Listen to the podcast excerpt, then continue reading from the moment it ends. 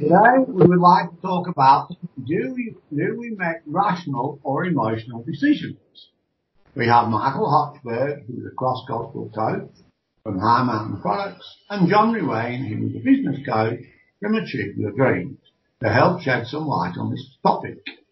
We're both dedicated to assisting anyone who has been caught up in the aftermath of social isolation.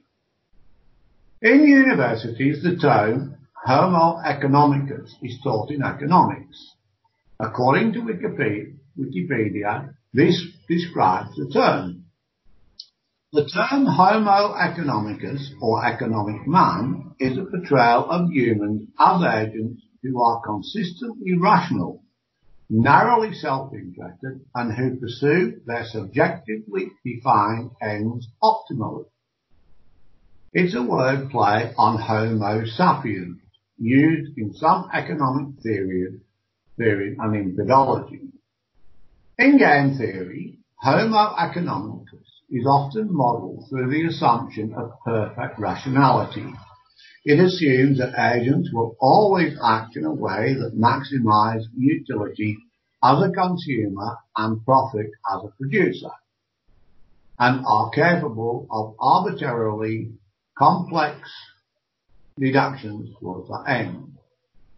They will always be capable of thinking through all possible outcomes and choosing that course of action which will result in the best possible result. This may not be totally true. According to Professor Kahneman and his late colleague Amos Tversky, we actually have two systems of thinking. There's the deliberate, logical part of your mind that is capable of analyzing a problem and coming up with a rational answer. This is the part of your mind that you are aware of. It's expert at solving problems, but it's slow, requires a great deal of energy, and is extremely lazy. Even the act of walking is enough to occupy most of your attentive mind.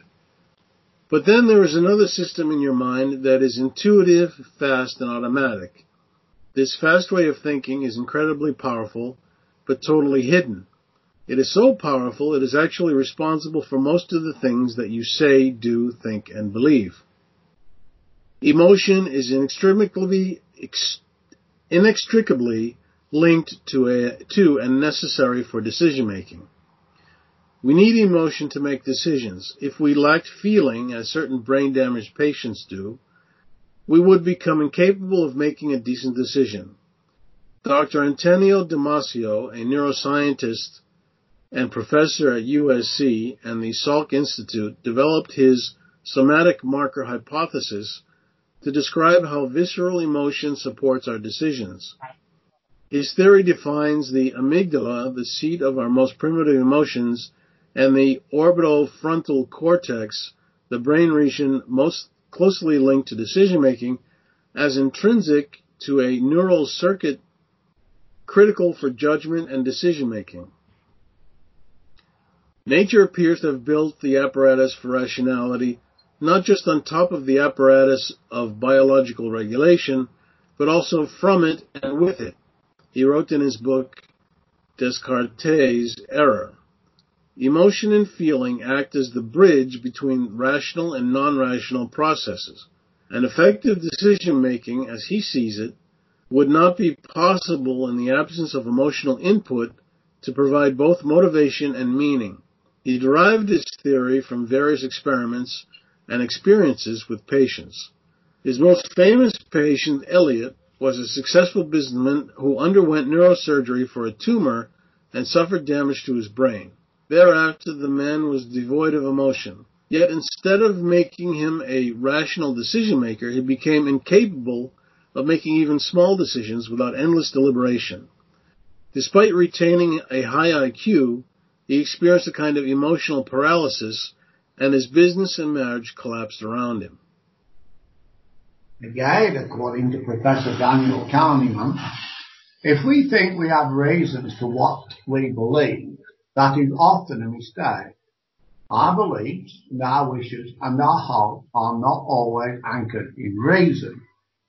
Since Kahneman and Tversky first investigated this radical picture of the mind, the list of identified cognitive biases of the mushroom. The present bias calls us to pay attention to what is happening now, but not to worry about the future. If I offer you half a box of chocolates in a year's time, or a whole box in a year and a day, you'll probably choose to wait the extra day. But if I offer you half a box of chocolates now, and a whole box of chocolates tomorrow, you'll most likely take the half box of chocolates now. It's the same difference. But waiting an extra day in a, year's time seems insignificant. Waiting a, a day now seems impossible when faced with the immediate promise of chocolates. According to Professor Dan Ariely from Duke University in North Carolina, this is one of the most important biases.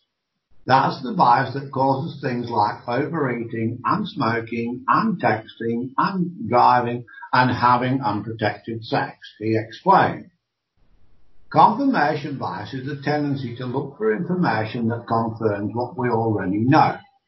It's why we tend to buy a newspaper that agrees with our views. There's the hindsight bias, the halo effect, the spotlight effect, loss aversion, and the negativity bias. This is a bias that means that negative events are far more easily remembered than positive ones. It means that for every argument you have in a relationship, you need to have five positive memories just to maintain an even keel. The Catholic Church was very quick to understand that, although many years before applied science could verify it.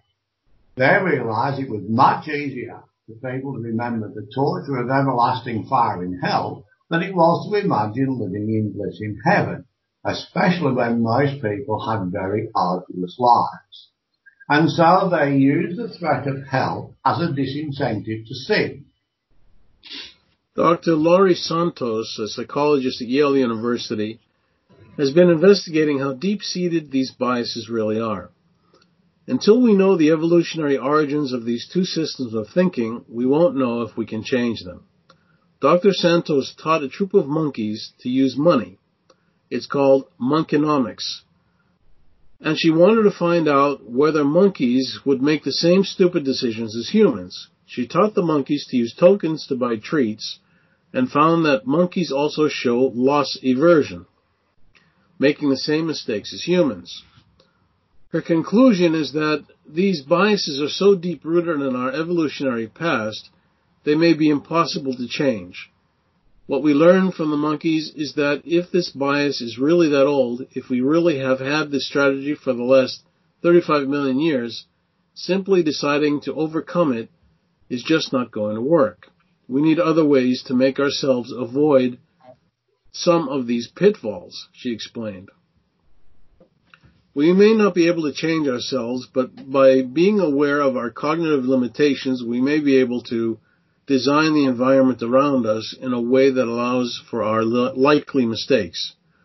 Naturally, marketers were, weren't slow on picking up on this and so offer immediate delivery, in stock now, and get yours now. According to Jim Kemp, even with that, even with what we believe are logical decisions, the very point of choice is arguably always based on emotion. This finding has enormous implications for negotiation professionals, people who believe that they that uh, believe they can build a case for their side using logic alone are doomed to be poor negotiators. They need to articulate the underlying factors that are driving the other party to come to a decision.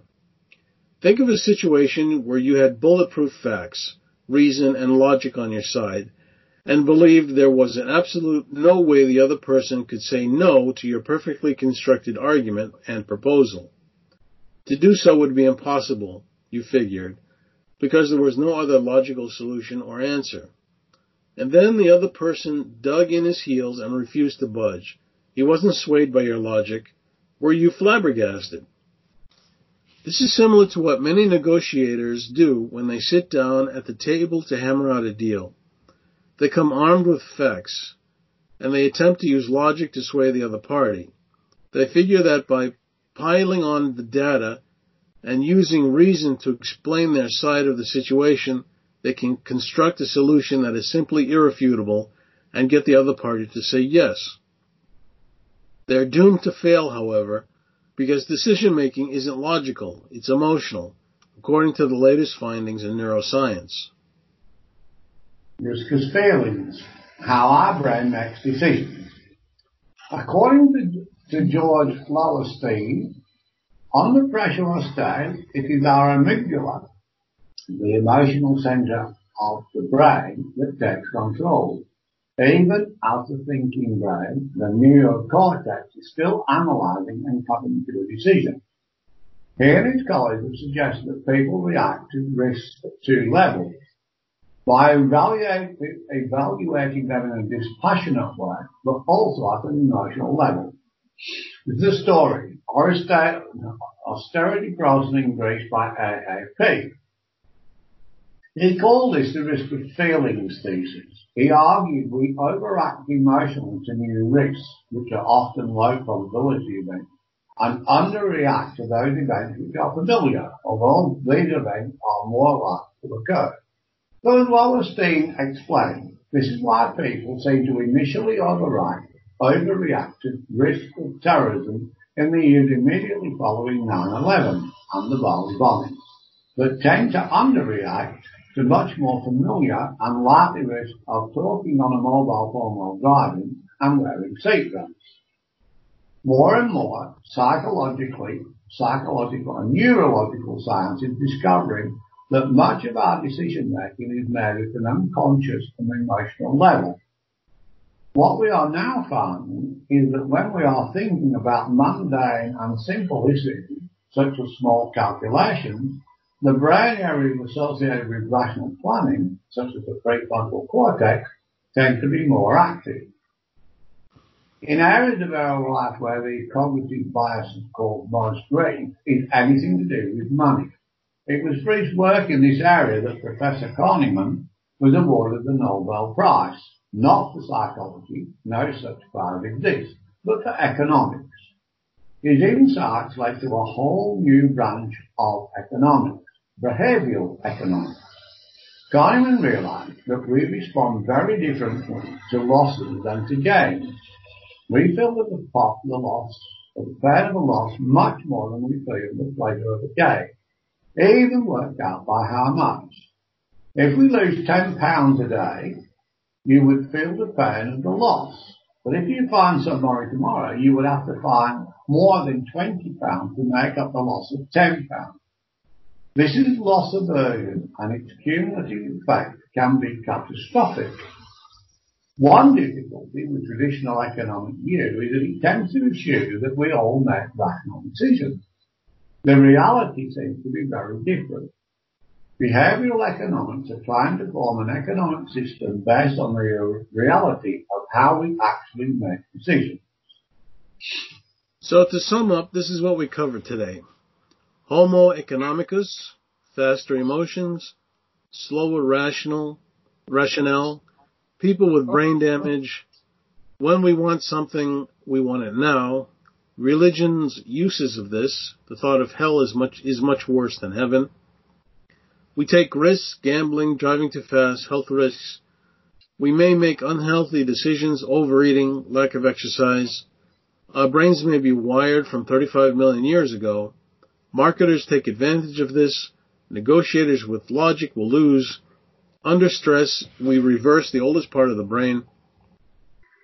If we listen to the mass media, we begin to believe something terrible will happen and ignore familiar risks. Losing money is most painful. Losing is worse than winning something, almost double. Thanks, Michael. That sounds terrific. What Great advice. Thanks for coming in to assist with do make rational emotional decisions. You really covered this subject well. Well, it's my pleasure, John. Uh, could you give our listeners your contact details? Sure. It's john at ayd.net.au. What about yours? Uh, you can reach me at highmountainproducts.com. Okay. Thanks again, Michael. All right. Thanks, John. Bye.